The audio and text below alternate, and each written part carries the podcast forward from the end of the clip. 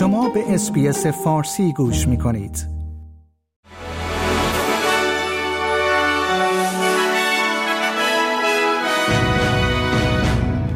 درود بر شما شنوندگان محترم مونس منصوبی هستم و این پادکست خبری روز چهارشنبه 27 دسامبر سال 2023 میلادی است. گروه های نجات در کوینزلند جستجوی خود را برای یافتن یک فرد ناپدید شده در سیستم تخلیه آب طوفان در گیمپس از سر خواهند گرفت.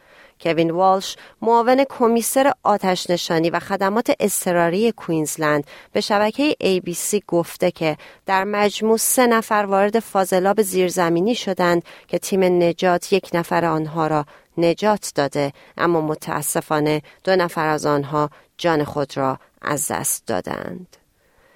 دیروز پس از جستجو در ساحلی در غرب سیدنی جسد یک مرد پیدا شد.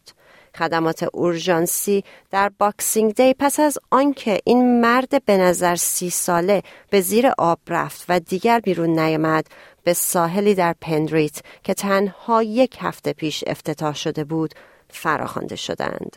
سقایق نجات و دو هلیکوپتر به جستجوی پلیس پیوستند و ساحل به روی عموم بسته شد.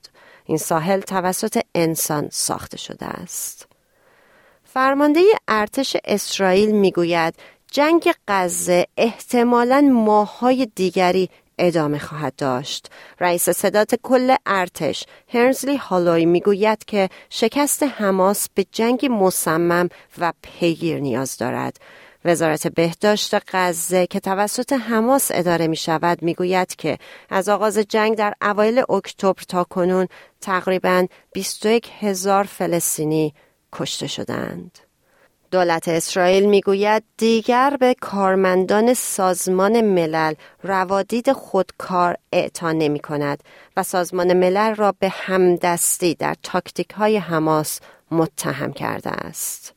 ایلوین لوی سخنگوی دولت اسرائیل می‌گوید که مقامات بین المللی مدت زیادی است که اسرائیل را سرزنش می کنند تا این واقعیت را بپوشانند که این مقامات بر حمله حماس سرپوش می‌گذارند. از طرف دیگر یکی از مقامات ارشد حماس ایالات متحده را به ریاکاری در حمایت از تهاجم ارتش اسرائیل متهم کرده و در عین حال نسبت به بمباران هایی که غیر نظامیان فلسطینی را می‌کشد هشدار داده است.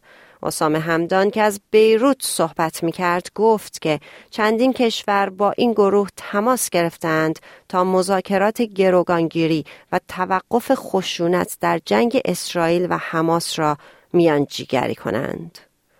روسیه می‌گوید یکی از کشتی های جنگی این کشور در بندری در دریای سیاه مورد اصابت هواپیمای اوکراینی قرار گرفته است. این حمله هوایی در فئودوسیا در کریمه که تحت اشغال روسیه است انجام شد.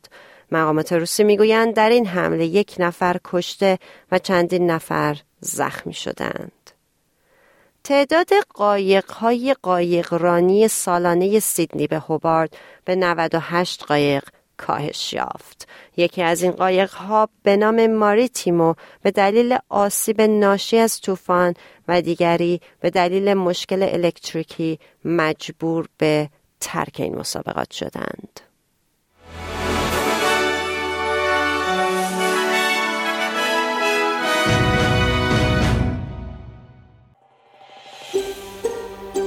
آیا می خواهید به مطالب بیشتری مانند این گزارش گوش کنید؟ به ما از طریق Apple Podcast، Google Podcast، Spotify یا هر جای دیگری که پادکست های خود را از آن می گیرید گوش کنید؟